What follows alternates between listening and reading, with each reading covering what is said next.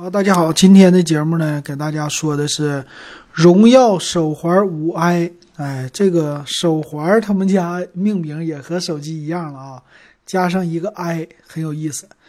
那咱们来看一下这个五 i 和它的荣耀手环五有什么不同啊？那先来最大的一个不同呢，售价，售价呢比荣耀呃手环五呢是便宜了三十块啊，它是入门级的一百五十九块钱了啊。呃，还有一些变化挺有意思的，咱们来说说。哎，如果你喜欢我的节目，可以加我的微信 w e b 幺五三，咱们的电子数码点评二群微信群终于开通了，现在呢就正式的五块钱入群了啊，这加快脚步啊！感谢各位听友的支持啊，咱们来看它最大的一个改变呢是 USB 叫便捷充电接口。哎，这是什么呢？用手环的人大家都知道，哎呀，充电是手环比较麻烦的一个地方。它呢是手环一般是中间的部位和这个表带是分离式的，啊，你一般要是充电的话呢，你得把手环从表带上拿出来。哎，我之前用的小米手环的二、小米手环三呢，充电的时候外接这充电器有一个小底座，接上底座之后呢，你再充电。那接底座呢？它那个触点呢？因为经常我们戴着手环出汗呐，呃，有一些污渍啊，它的触点经常接触的不太好啊，然后就呃你在充电的时候总充不上啊，有这个问题啊。那现在呢，它来一个自带底座啊，这个设计我觉得挺好的啊，说是续航一周，哎，一周充一次，在哪儿都能充了，这不错。还有什么变化呢？变化说是表盘啊，比之前的场景更多了一些，更好看了。还有的呢，基本上就是荣耀手环五都有的功能了啊，比如说睡眠的监测啊，一直要带着，你就不要摘了。还有呢，叫智能心率监测，这好玩吧？它这个叫 什么 TrueSyn 三点五心率监测技术。啊，这个好玩。夜间呢，叫自动转换为不见光的，就非可见光的监测心率，不会打扰你啊。我之前用的小米手环二三的时候啊，它都有这个问题。晚上呢，睡觉的时候这玩意儿它亮，绿色的光啊，这个不太好。哎，现在它把这个也能给你切换了，挺不错的。而且呢，和他们的荣耀手环五一样啊，有血氧饱和度，血氧饱和度监测呢。反正这个东西有了总比没有强哈。主要来说，爬山的时候用的最多。平时的话，呃，他这里说给老年人用的还是对的啊。高龄人群呢，如果血氧饱和度低于百分之九十几啊，这个就危险了啊。一般人的话，你基本上测都是很高的，没什么问题。然后它这个呢，依然支持三零幺的心脏健康研究计划呀，叫智能心率监测。那毕竟这么便宜的一个东西，你不可能说，呃，保证它监测的特别的准确。但是呢，它只是对于心率心率的一个失常有一个提醒功能哈。啊，很多之前有听友就问我了，说我这个东西想给我的老人啊买一个能够监测他心率的，这不是说心脏不好吗？啊，实时监测的，啊，那你买哪种呢？你就可以买这种。当然了，它只是一个动态的一个监测心率，它跟那个二十四小时动态心电图还是不能比的啊。一个是医学上的，一个呢属于是正常民用级的，这个精确度啊什么的都不同。但是呢，有总比没有强。但好像啊，它这个东西要支持的是华为的手机。啊，别的手机好像不一定支持啊。一会儿我再给你们看一下，之前的介绍的时候，我特意都看出来，只有华为的手机才支持。所以你这个东西配起来，你要没有华为的品牌的手机，那不就完了吗？对吧？还有呢，是叫九种运动的模式啊，这是呃户外的骑行啊，呃步行啊，跑步啊这些的，室内的骑行啊都有。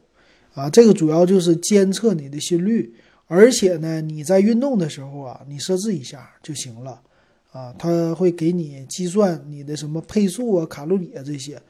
那它这个好处呢，手环啊，跟一般的运动手表比起来，就差个 GPS 功能了呗。啊，GPS 其实可以用手机来跟踪的，所以还是挺不错的哈。运动的时候可看的地方还是挺多的啊。主要来说就是你的心率的变化。那现在呢，我用的是，啊，这个是荣耀的 Watch，华为的 Watch 啊。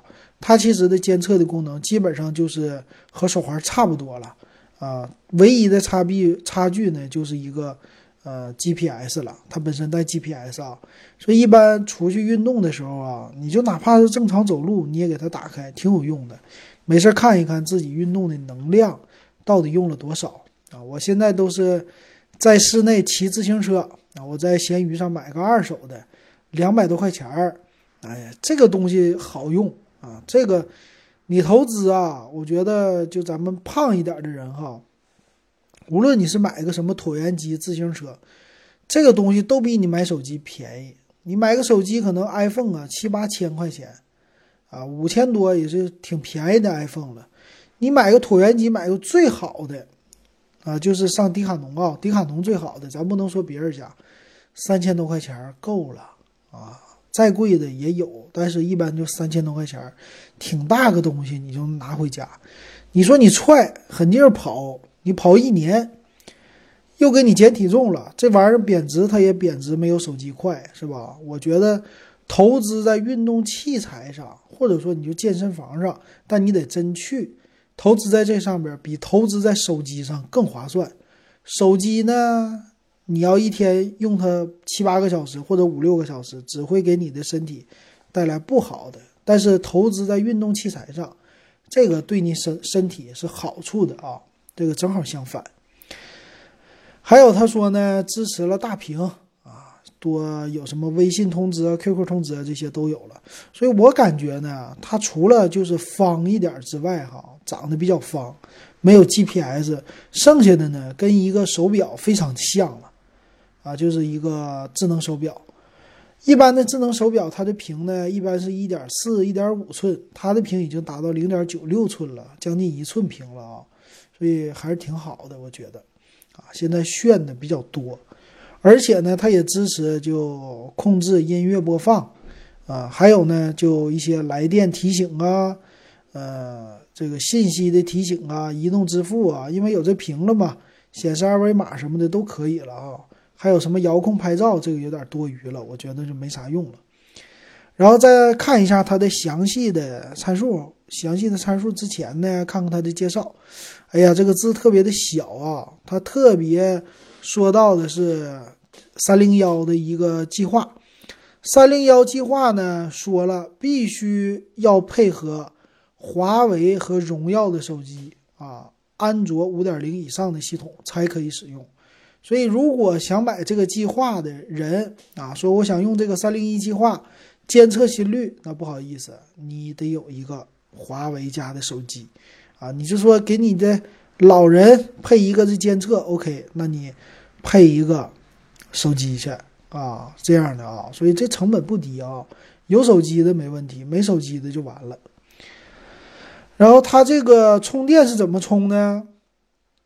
充电呢是按住手环一端的啊一个这个腕带，然后呢把它拔下来，拔下来之后呢插在一个专门的金属片儿。啊，就是它是一个不是真正的 USB 的接口啊，它出来的是两个金属片儿。那这个金属片儿呢，呃，相相当于说和这个表带相连接的，稍微有一点的弧度啊。你直接把这个金属片给它塞到你的 USB 接口上去，塞上去以后就能充电了。那这个有点像咱们之前的那种超薄 USB 啊，有那种 U 盘，超薄 U 盘。它就是和 USB 普通的接口呢，把外边的那个金属框给摘掉了，只有里边的触点的芯片哈，这个很类似啊，反正这种方法挺不错的。行，那咱们来看一下哈，详细的参数。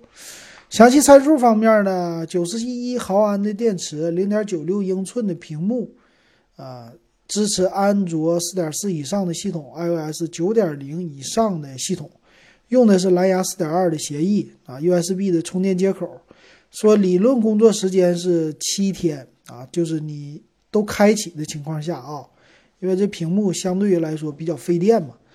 然后充电一点五个小时，一个半小时就可以充满。呃，TFT 的屏幕，五十米的防水。呃，其他方面就没啥说的了。重量二十四克，呃，分辨率一百六乘八百啊，乘一百六乘八十这么一个分辨率。